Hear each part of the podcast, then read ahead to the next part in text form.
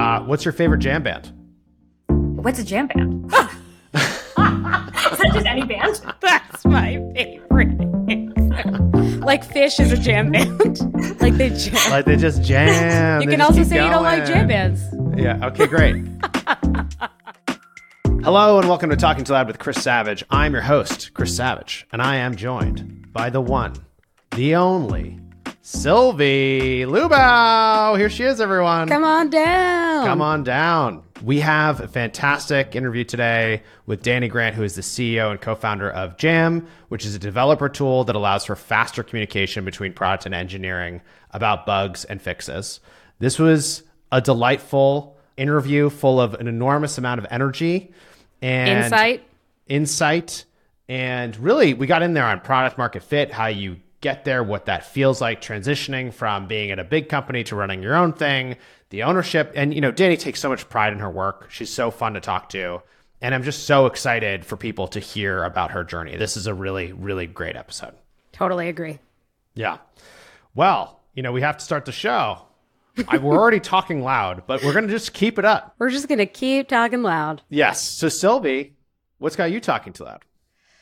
Well, tis the season of Wimbledon. tis the season Been watching a lot of tennis, and uh, there's um there's an underdog player, Eubanks, who has just been crushing, just crushing, and his last match was like it was some of the most breathtaking tennis I've ever watched. You saw it IRL? Yeah, I, I flew to London real quick. Okay. That's great. Congrats. That's awesome. Yeah, no, you know I can't go to Europe. I don't have a passport. That's I thought you would have solved your passport issue by now. I just thought that was your. I go to the U.S. Open. I go to Wimbledon. I just, No, you know, I just love tennis. Yeah. Yeah. Didn't didn't go there IRL, but screamed at my TV and did a lot of texting. So yeah, that's Good. what's got me talking to you, lad. That's good. That's great. What about you? For me, is very different uh, direction. A little bit of a bummer, but I'm just going to be transparent. I'm going to share it. You're bracing for impact. I am. Uh, you ever get flash flood warnings? Mm, mm-hmm. I've gotten many a flash flood warning in my day. You know, your phone, bing, bang, boom, and it's Yep. like, hey, you, you flash flood warning for an hour. And usually Yeah, I think, shout oh, out to just- Montpelier right now. Yeah, exactly. Um, well, on July 4th, lovely day, beautiful, sunny out, kids are happy, yada yada. Flash flood warning at like 257. By 315, I had a foot of water in my finished basement. I And it was like, it was horrible. Like, I can only laugh about it now because we're dealing with it. But like, it was like one of those things where you're like, oh, that's a lot of water. That's a lot of rain. And then I look at the window, it's like, wow, it's collecting on the ground very rapidly. It's done this before. and It's never reached the top of the window wells, which are like eight inches up. Now it's it's going up the window. Oh, now it's going to, be, and I'm running around and I'm trying to get like a sump pump and I'm doing all these things. It's happening so fast. And I go down that finished part of the basement's our playroom. So it's where all the kids' toys are. 90% of their toys are in this area. They're isolated to get the rest of the house clean.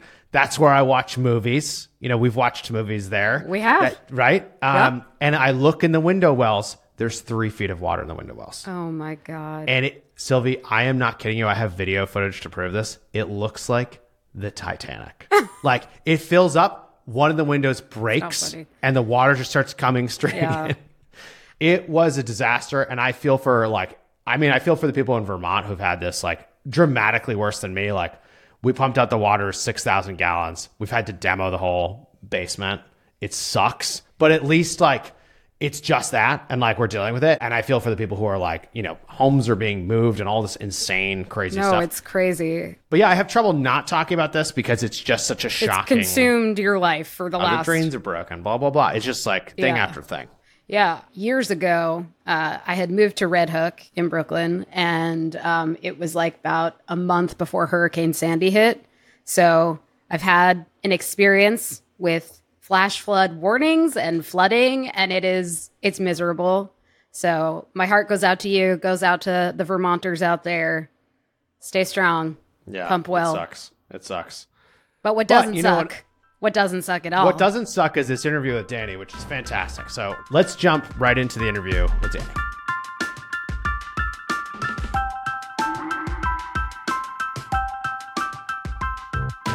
All right, Dani, so good to have you on the show. Thank you for joining us on Talking Too Loud. It's so good to be here. I was just telling you before. I mean, I'm such a fan of your podcast, so it's unreal to be on the other side. I watch all of them on YouTube, but I, I won't watch this one. Is that how you, you watch them all? Uh, yeah, yeah, yeah. It's it's nice to see the faces. Yeah. Oh, interesting. I am I am Yeah. a big podcast watcher too. He watches. And I watch. I watch. don't And it's watch. fun. You don't watch. I don't watch Sylvie's watch. a purist. She's I am. like, oh, there's video. I don't know about that. I only like audio. I'm like, I think some people like to watch. Um, yeah, it's interesting. I I watch also, and I watch a bunch of the podcasts that I can. I I will often be doing something else, like I'll be working out or I'll be cooking or something, and I'm not I'm not like zeroed in 100% the whole time. But I notice there's certain times, like for me at least, as someone who learns, when seeing the people talking, it imprints it better for me, and it's I find it more engaging. What's your experience like?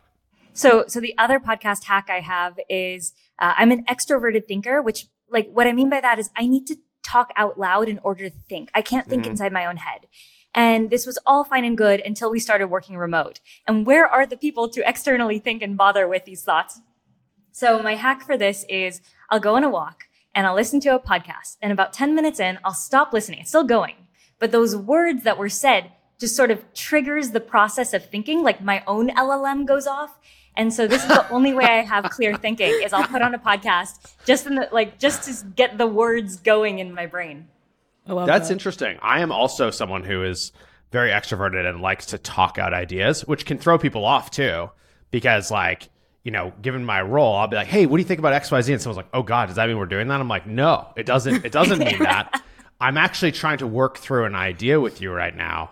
And, and so I think maybe I wonder if that's also why I like the visuals of podcasts too.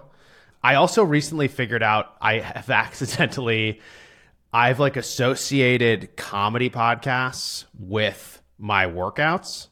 And so I will often be working out laughing, like legit, like laughing throughout. So I'll have How to do you pause have enough take break. oxygen to laugh? Well, it's funny. I don't know, but it's like this positive breathe. reward system now of like That's incredible. yeah, so That's I'm the just like, and there's like three, at least three I listen to a week, and so I know Monday, Tuesday, Wednesday, like what they are, and I'll be laughing. Every once in a while, I'm like, okay, I'm doing something where I really need to focus. I have to literally stop this, and I'll stop it, and I'll do my workout. I'll go back to it. It's like, uh, but I've accidentally, it's just evolved to this place where now I just get rewarded every time I work out. I get rewarded with laughs, which is like not what I expected, but it's been lovely. That's amazing. I want that in my life. My hack for working out is I am the type of person that when I start running, I think, oh no, I will probably die. This is an unreal amount of suffering. can I, can my body withstand this? And so, um, I run on these treadmills that have like, you know, apps in them. They have YouTube Yeah, and I'll put on like figure skating Olympics or like gymnastics Olympics and I'll watch Olympians do feats of strength while running. And I think to Wow. myself, like, if they can do that, Yeah. I can probably run another two minutes. I love that. It's amazing the power of positive association. And I think that makes me think, you know, you're here on Talking Too Loud. We're already talking loud, but I need to know, like, what has got you talking too loud? What are the positive associations you have right now? What are the things you're excited about? Recently, I've been feeling like that feeling you had when you're 16 and you discovered Photoshop for the first time. I don't know if that's something you relate to. There's like, it's such a human thing to be able to create things that wow other people or just elicit some spark. That's the joy of building products. Like when you grow up and you can build products, like the reason why you do it is because you get that spark from the other people that use it and you show it to. And, and so I've been using all these AI tools and they're Yeah. so fun. And, you know, I think there is some fatigue of like, gosh, no one wants to see another Midjourney image. Like we get it. It's nice, but making it, oh, oh my God. So, okay, here are some of the tools and things I've been making. Like yesterday, uh, marketing asks for a 10 second demo. And I'm like, I have an idea. Be right back. Two hours later, I'm like deep in the runway ML rabbit hole where you can upload a clip of you speaking and then give it a prompt. Like you upload the video, you give it a prompt like 1990s, and then it will redo the video, keeping your audio with that new prompt. So I'll be like, bug reporting hasn't changed since the 1990s. And then it's like, you know, me as a baby. Wait, I just watched that video on Twitter. That's Yeah, yeah. amazing. I posted it in Slack and I was like, this should probably never see the light of day. And then It has. Turns out that's the stuff that everyone wants to see. it has, and I was I was totally into it. It was great. Oh my gosh, there's a tool called Leonardo AI, which is like Midjourney, but you don't have to fuss about with Discord. I am I'm not 30 yet. I feel way too old for Discord. So with with Leonardo, what you can do is you can upload a picture of your logo and then feed in a prompt, and it will change the logo for that prompt. So like we did like a social post where we changed our logo instead of being like jam, it was full of coffee beans, but it was still our logo and recognizable. yeah, So yeah. we're like speed up your bug reporting in two ways, coffee and you know, so it, it's just so fun to to create. That's awesome. I love that. And I 100% feel you on the playing with this stuff and making things and creating things. And like, I'm just a, I'm a huge believer in play as a way to learn, you know?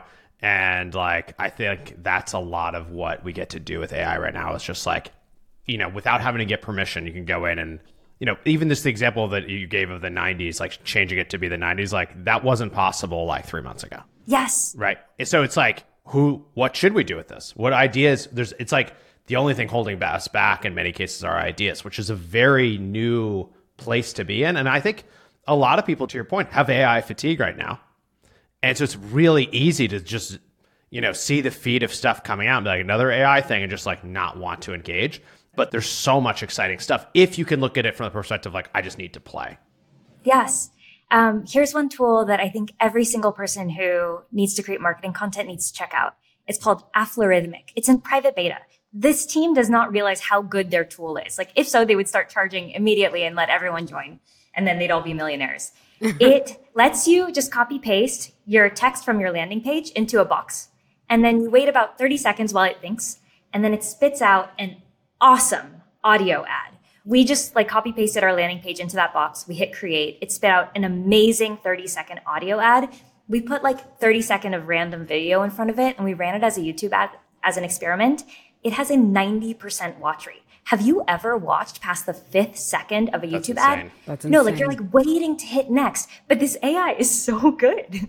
Wow. Yeah, that's crazy. I want to see all of these things. And I, I mean, honestly, what I want to do is actually like play it in the episode. Attention, all AI startups. Imagine this you're testing your cutting edge AI, and suddenly it does something unexpected. Introducing Jam, the ultimate bug reporting tool designed perfectly for AI startups. With just a click, Jam instantly creates detailed bug reports with console logs, network requests, and device information. But that's not all. Jam also features an instant replay function, so you can easily share what just happened with your engineers. Say goodbye to frustrating bugs and hello to seamless debugging with Jam. That was insane. I was can't so believe good. that. That was so nuts. Wow. Okay, look, Dani, we jumped right in. I want listeners to know who you are. I want them to know about Jam. I want them to know what this whole thing is, how you got started. Please tell us. Yes, I started my career and also the story of Jam starts at a company called Cloudflare. I joined at about 100 people, saw it grow to a 1,000. And around like 500 people, the company was like, we want to take risks the way we could when we were a small startup, but we can't bet the company each time. So they created this. I've never seen this before, but they created this skunkworks lab off in the corner that could take huge risks and launch new businesses for the company, but without distracting everyone else. So everyone can just keep focusing on customers.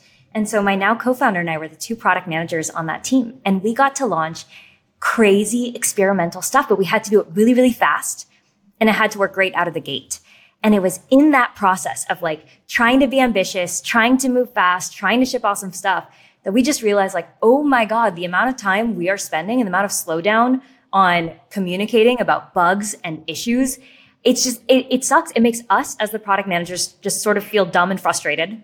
And it makes the engineers feel angry and like we're not respecting their time. And so we realized we need a comprehensive and easy way to just share what we were experiencing in our apps with engineers. And so we built Jam. It's a browser extension. You click on it when you see something go wrong and it just grabs last 30 seconds what happened, plus all the console logs and network requests and whatever, instantly creates a link. You just share it with engineers and they can at a glance see what the bug was. And so there's no like clarification question back and forth hopping on a call. It's just easier. So we opened up this product a year and two months ago, like to the web, like who wants to try it?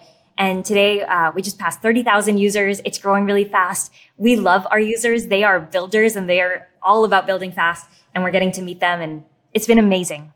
That's amazing. And that was separate from like you saw this opportunity while working at Cloudflare and then started this separately. Is that right? Yes. How did you know that that's what you should do? Like, how did you, how, like, can you walk us through that moment a little bit? Just because I feel like a lot of times people see opportunities and then they can't figure out, like, should I quit my job for this? Should I not? Like, where should this live? Or like, should I, if I mention it, what, like, how did you actually go from seeing that opportunity to being like, yes, like, this is it we're going to actually leave. We're going to go do this?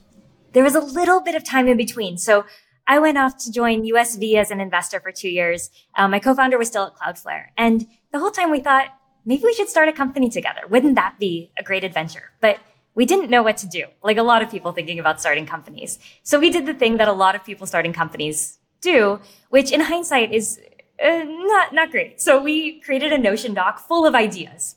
We had like a hundred ideas in there of things we could start. And we had set up a call to talk through our Notion doc and discuss our ideas. And we got so lucky because before we could even discuss the Notion doc, we just started talking about, you know, my co-founder Irtefa was telling me about how things were going on that team, you know, like the gossip. And we were talking about this process and, and how engineers were being asked to track things in like multiple spreadsheets and Jira because everyone needed to, be anyway. And we just realized like, wait, ignore the notion. Shouldn't we just fix the thing that we experience so much. And that's when we knew it's time to start this. Um, I think that when you're at the beginning of the journey and you're about to start a company for the first time, one thing you might not appreciate is, well, if you're, if you get very lucky and it goes well, this is probably going to be a decade of your life, maybe more. And it's not just that it's a decade of your life, but it's that everyone you meet and every conversation you have will be about this topic. Like even when you go to a party and you meet someone new and they ask you, what do you do? Then they're, they're going to have follow up questions about your company. Or when you go see your family, they're going to ask you how your company's doing. So it's like literally every conversation you have has to be about this topic. And so you have to choose something that you can spend a decade without getting bored with continuing to talk too loud. I think that we didn't appreciate that when we made our notion and we lucked into something that we had experienced and we love. That's awesome. I think just hearing about your story is helpful, right? Because if someone is inside a company and sees an opportunity or is thinking about that and like that moment of understanding, like, wow, this really is big and like we're excited about that, that is the the moment like you're taking your breath and you're doing the big thing, right? And so it's just it's it's awesome to hear that. The other thing I I think that's I can tell from you and your vibe is very much like you are totally comfortable putting yourself out there. You're comfortable with this idea of it being a decade. You're excited about this. I'm a believer also that like passion comes from progress and success. And it's like you actually can get passionate about a lot of different things, but like you have to be growing, you have to be excited, you have to be expressing yourself. At least for me, that's what I look for in, in things. And then if you can do that, like that is actually the dream.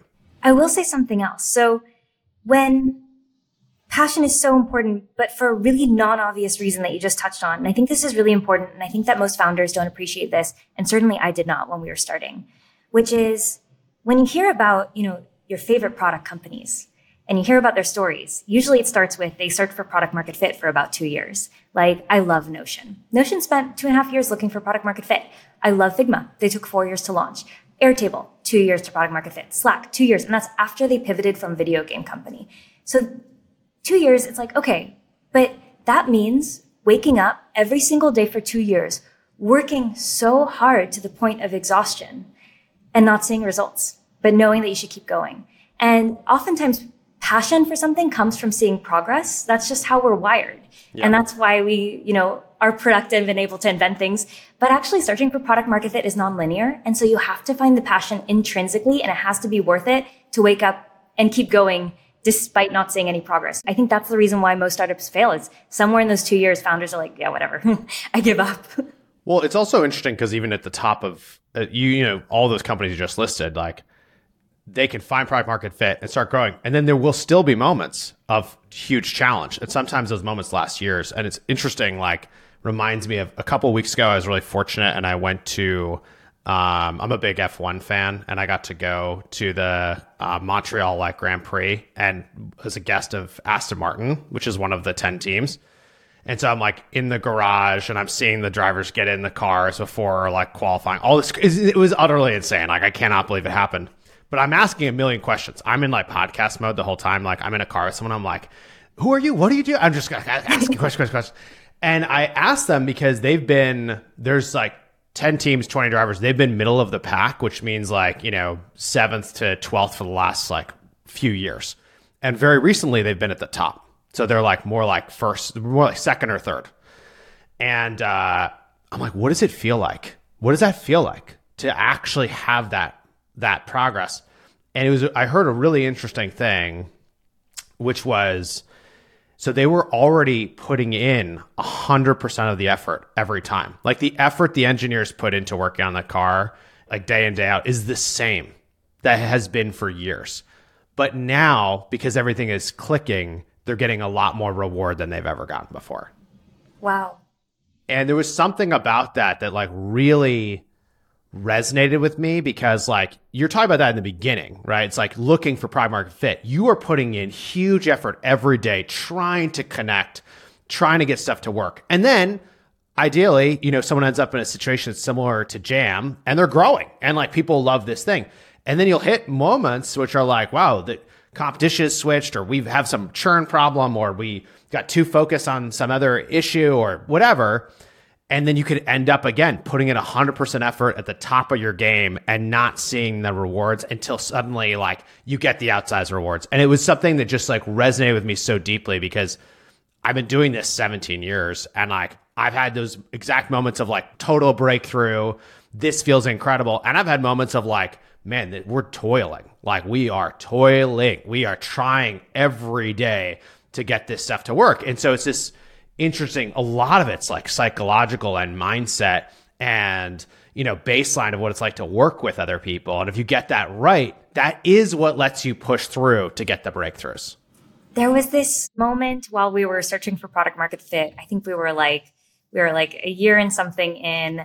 I was starting to feel a little tired and um, and stressed. Like, what if what if we don't figure it out? Like, what if we raised money? What if we hired a team? What if we made promises to users that will will solve this problem for them? Yeah. And actually, we won't get there. And it, it was like, like you, you can't see the future, right? So, Yeah. so in that moment, it, it felt really scary. And it was the Olympics, and um, it was the day Simone Biles chose not to compete because her anxiety got the better of her. And the Olympics and startups, it's two different things. Like, of course, it's not the same level of intensity, but I saw that and I was like, yes, your brain, it, the sport is the brain. Like, yes, we're working hard, but it's it's all about the psychology and if we can move past it and enjoy the journey and just do the startup and just keep going because we love to build and, and we love the problem then we will get there. Um, and i think about three four months later we, we got there. So but just seeing that i thought yeah similar to what you're saying you just sort of have to keep going. You know, I saw um, the CEO of Box put this thing on Threads the other day. Uh, that was was basically one of the big challenges when you're scaling is figuring out do you need to pivot from the idea you have, or do you need to double down on the idea you have? And it's it, it's interesting. It's got me thinking because, of course, that's what a lot of these decisions are. It's like, well, we built this new thing, no one's using it. Is that because we haven't been on it long enough? or is it because um, we actually have been we've given it enough and we need to change course how do you think about that today as someone who's just like unlocked product market fit and been through that toil. What advice would you give to others or do you have any reflection on your own experience in that moment trying to decide if you should keep going or not? When we first started the first thing we did is we did 45 user interviews to just determine was this a problem? Experienced at cloudflare or was this an industry-wide problem? And the best book to help any founder do these user interviews is a book called The Mom Test. It's all about like doing foolproof user interviews such that you could even user interview your mom, the person who wants you to succeed the most in the world, just wants to tell you what you want to hear and still get actionable insight. So if I were to start another company today, I would download that book on audiobook. Like it's like two hours and it's exactly right. So we started with that and we just heard such passion, like such frustration, real emotion. And so much so that the second or third person we interviewed was like, I'm on board. Can I make your logo? So an amazing designer, Jeff Anders, after that user interview, made the Jam logo and brand guidelines that we still use today. Um, one user tried to pay and set up an onboarding with his team, and we're like, we're so sorry, nothing exists. but there was something real there. And so we knew there was problem market fit. The only question was how to solve it. We're like, what's the product solution to the, this problem that's never had a product solution to it before? And that took a really long time. And what we kept seeing is that people were signing up in mass. If we just tweeted or launched something on Product Hunt, the problem resonated so much, thousands of people were signing up, but they weren't retaining. And that told us this messaging and positioning works. People are willing to jump through hoops. They're even willing to pay, but the product doesn't solve their problem. And, and so we realized the most important metric to track is retention. And we became hyper focused on retention as the only thing that matters because you can't fake retention. No one's going to come back to your product and pretend to use it for you. And so my co-founder, kudos to him. I love He that. a- You can't that's a fake great- that's a great retention. line. That is he made a spreadsheet with alpha users down one column and then every single week. And every week he would color in whether or not those alpha users had used the product and he would look it up manually. And what we were looking for was streaks. We just wanted green lines that people had used it. And those early users, they, they didn't know they were some of our first users, but they did find it odd that we reached out every time they went on vacation or had a sick day. But it was, I remember in the latest iteration of the product when we were 19 weeks in and there were two teams that had 19 week streaks. And we said, okay, this is the direction. That's awesome. I mean, that's an incredible way to think about it. Um, and I think like if you are in this position that Dani is describing, like focusing on that retention is so critical to know if you have a real thing. I'm also interested when you were talking about that. Let's go back to Cloudflare. Do you think if you were to take these lessons back, would you change what you were doing in that setting too? So building a feature on top of a platform that already exists and has distribution and people come to every day and you know has economies of scale is a very very different beast. And so I didn't fully appreciate that when we first started down the rabbit hole of building a startup. And so it is very different.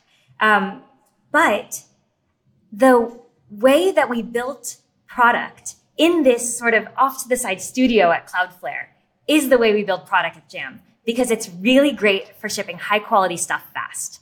So it's a four step process. The first step is you build a prototype that its purpose is to be deleted.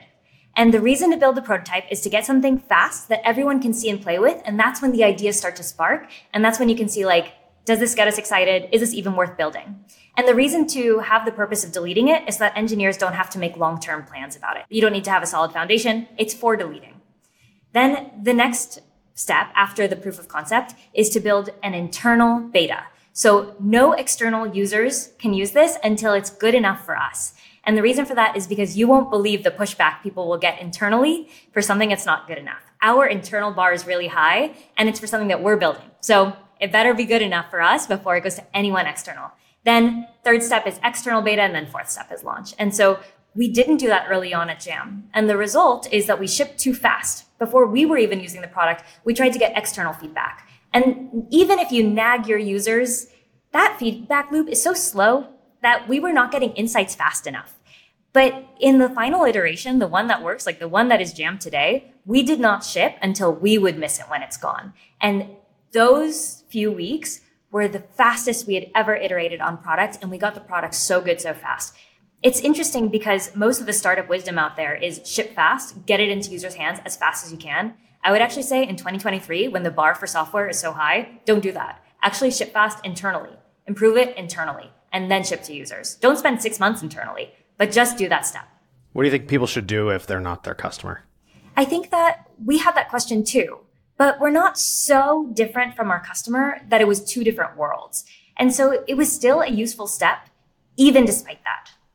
Yeah, that was like not a trick question, but you I- said we- it with a trick, like a you had the trick like question. look in my eye. Well, because well, because I think it eye. is when I like what you're talking about. I'm like, yes, hell yes, like this is exactly right. And it is like we. I always refer to it as like you have to be your own customer. Like you have to actually need to want to use your thing. And if you make stuff and you don't use it or you don't value it, like I want everything you're saying, I huge 100% agree with. Like it's just like it's crazy because a lot of people don't do that.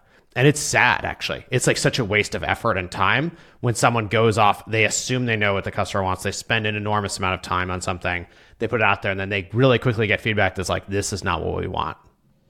It's, and it's, it's it's so painful. It's such a painful thing to go through. And it seems like a trick, like, well, you're really going to use your own stuff. They're like, no, if you actually benefit from it and you have a really high bar, then yes, that is the way you can get these things going. You just have to make sure you're not like wildly different than everybody else in how you do things. Yes, there is some really bad startup advice out there. And I think that this is one of them. People say like your customers will ask for a faster horse, deliver them a car. But like actually our best success at Jam has been when we listen almost pretty literally to our customers and then try to go above and beyond, um, but not try to reinvent their workflows for them. It's really hard to change people's workflows.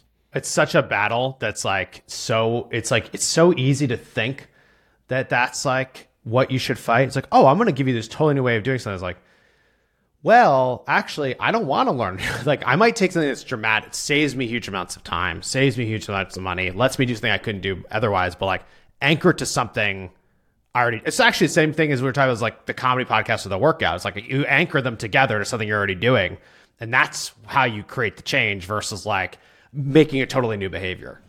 Yes. And the non obvious thing we kept hearing. So when we started, we thought like we would change people's workflows and we had a better way of doing things. The thing that we kept hearing is very few people in any organization have the social capital and the budget to be able to make those decisions for their teams. And so most people, despite wanting to do something different, actually cannot in most organizations. You know, the other startup advice here that I think is now outdated, it was great advice 10 years ago, but today it no longer stands, but everyone still tells you, is people. Here we go. so when, when we were looking for product market fit, everyone told us like, just ship ship messy stuff. Like you'll know you have product market fit when your customers are jumping through hoops to use this product. Like you'll know it's product market fit when people are willing to use a broken and janky product. And so we believe that to be true. In 2023, in a world with remote work where people like live in SaaS tools, work in SaaS tools, if a tool is not working, it makes them less productive, not more. And it's actually just non-negotiable. They cannot use it. And so to ship a buggy product in 2023, what you're actually going to see is people leaving. And so you'll see a loss of retention. And if that's the metric you're tracking, you won't know if they're leaving because you have bugs or they're leaving because you don't have product market fit. And even if you ask them, they're going to tell you it's because of bugs because they don't want to hurt your feelings. And so the best thing that we did is we changed course. And instead of being like, we have this vision of the future and we're going to build it, we said, what's the smallest version of this? and small scope, high quality became our internal mantra. And that became super important because we couldn't actually have enough clarity to reach product market fit if we had bugs and we couldn't solve all our bugs unless the scope was small enough. I think you just said something in there which it really is not said that much. And I think you nailed it. And like I've been thinking about this a lot too, which is with remote work, that does change the dynamic here. Someone's sitting at home doing this. They're not just in an office. They don't use a tool. There's a problem. Then they complain to somebody else like, yeah, they had this problem too, but like they fixed it. Like, or like, don't worry. You, you're not going to do that. It's different interaction. We do stuff to save our customers time, you know, to let them do things they couldn't do otherwise, like to make a workflow faster, to make them more successful.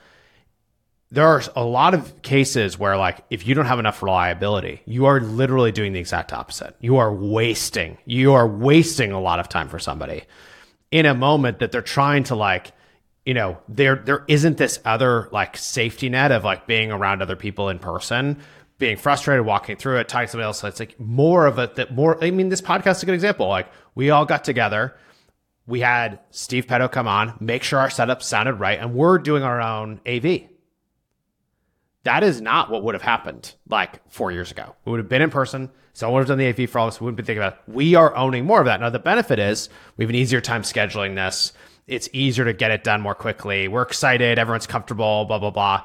But like the downside is very real. Like if this recording doesn't save, like it's going to suck. It's going to suck a lot. And I think that that pain is almost like harder to see or think about for folks. And it really, the negative impact of like lack of reliability in this world we're in today, I think is a lot greater than it's been. Yes. One thing that we found helpful as we were prioritizing which bugs to fix, because at the beginning that was extremely important to us, is, you know, the way we think about different brands and the relationship that users might have with a brand is that each brand chooses what to promise their users. Like they make one core promise to their users. Like if you think about Uber, what's the one promise Uber makes you? It's about convenience. And so if the Uber takes 20 minutes to arrive, you actually feel a little bit betrayed. But if the Uber app crashes, you don't care. Or like if the Uber doesn't arrive at all, there are no Ubers available, you feel betrayed because that was their core promise. But a lot of other things can go wrong and you don't feel any betrayal. Um, and so or like think about Facebook. Facebook, the promise was connection. And as soon as people realized like it's not about connection, it's about mining our data, they felt extremely betrayed. But Facebook could go down for a whole day. No one, you know, it, it's not a betrayal. It's just a mistake. And so identifying what's the core promise of your brand and what's the one thing to keep sacred and never betray became really important. So for example, we're recording now on Riverside. As you said, if, if Riverside lost this recording, they would betray the one promise um, that they made us. So, but everything else can fail and um, it would be okay. Yeah. Yeah.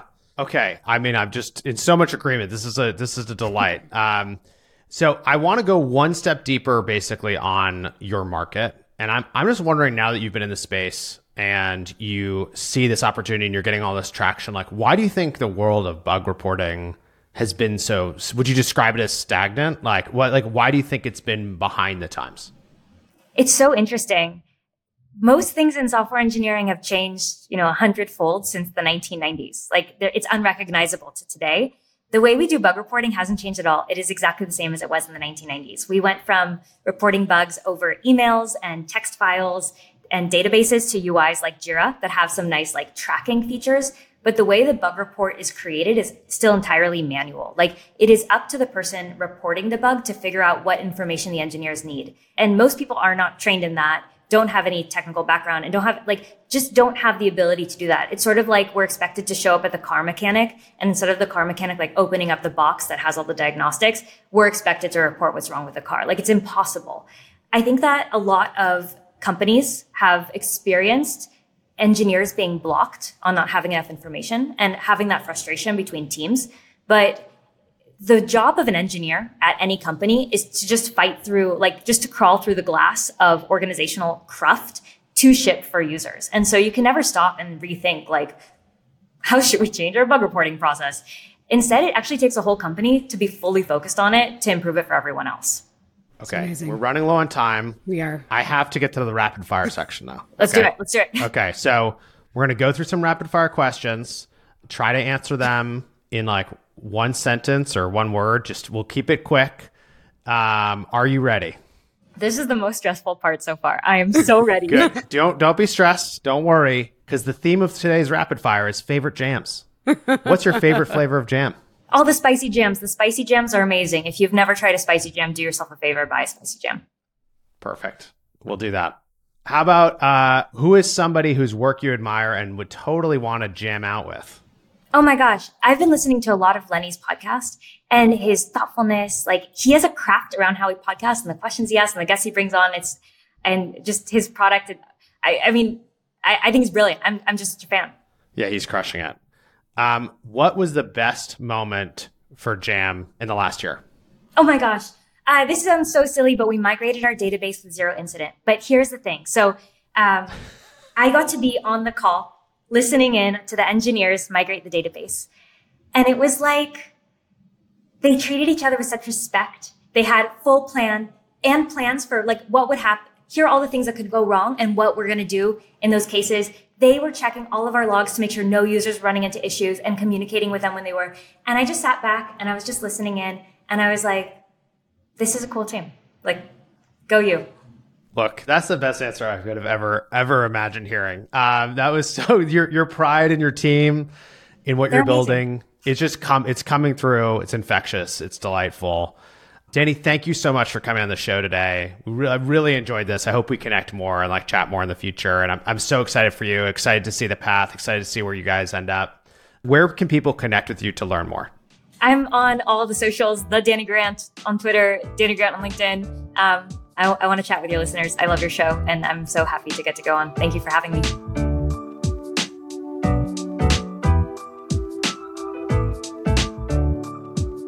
Okay, that was so fun. We were just smiling like idiots the whole yeah. time. And we just blew through the time. I'm getting messages are like, we're about to run out of time. Do the I know. Fire. I was like, we're wait, what? How is it already like, yeah. yeah. So many nuggets in there. So many nuggets about like getting traction, what that feels like, toiling through hard stuff, making it work in a larger organization, all these things. And um, Dani is just such she's so smart and she's such a great communicator and I really I really hope people listen and like re-listen to the right parts of this episode that are relevant to the challenges they're going through because I think um, there's there's just so much in it that is so relevant and so helpful. Yeah, I feel like the two big things for me were like one, it is crazy that bug reporting hasn't transformed the way that other software uh, products have transformed. Like why it got stuck in this manual phase is like so bizarre. And when she said it turns out like it takes a whole company to work and solve on this problem, it clicked. It made a lot of sense because often you don't have the time to like stop and look around and like figure it out. So that was one. And then the other was like, I think when she was talking about finding product market fit, and it was this idea, and I think you and I both reacted to this like, you can't fake retention. Mm-hmm. Like, I was like, oh, sh-. like that was a mic drop. That was a mic drop. You can't. You can't fake retention. No, no, you can't. And I think that's that is the number it's I mean, not to bring it back to threads, but like that's the that's the question for that product, right? It's like 100 million signups faster than ever before, but how many people are going to be there in a week and how many people are going to be there in a month? And we, and we don't know. And if they are, whatever, if that, if of that 100 million that sign up, they're all there, then you have something wildly successful. And you might have 10 million, you might have one. Who knows? I think I don't think it's going to retain. That's my, yeah, th- that's my prediction. That's your prediction. I think it's just like in general, very easy to focus on vanity metrics and that this is not one. And so that's why I think it's like really so good advice and so helpful true. to think about. And also, like, if you're going to pick one, it's much easier to grow a business if you have high retention than if you don't. Like, if you have high retention, you're solving a problem consistently. That, you know, every cohort that comes in every month, you get more customers they get to add on top as opposed to make up for the churn that you had previously. Same thing as if you expand your product, you have more expansions, more upgrade paths, and all of these things. And so it's a really, really foundational thing. Um, and it was just very cool to to hear that and see that and and have that translate. And I think um, also really makes me want to go play with Jam. So I'm excited to check that out. Go myself. jam on Jam. Go jam, go on, jam, jam on jam on jam. That's right. And if you want to jam with us, uh, please, if you're jamming, if you love jam bands, uh, then please, you know, write a review wherever you listen to the podcast. It's super helpful. Helps get the word out there. Of course, always email us if you have ideas of potential guests or things you want us to cover. You can email us at ttlpod at wistia.com. And you can find Sylvia and I both on Twitter. Sylvia is Give Me the Loot. I am C Savage on LinkedIn, where we spend a lot more of time these days. And you'll also find me on threads for the next month or two. I'm we'll not there yet. But... Sylvia won't be there. Maybe. Um, I think that's it, right, Sylvie? That's it. okay. See you, everybody. Talking Too Loud is brought to you by Wistia, hosted by Chris Savage, produced by me, Sylvie Lubau, along with Adam Day. Executive produced by Wistia Studios. This episode was mixed by Maria Passingham of Edit Audio. Listen to Talking Too Loud wherever you listen to podcasts. And hey, rate and review us wherever you listen. And check out more content from Wistia Studios at wistia.com.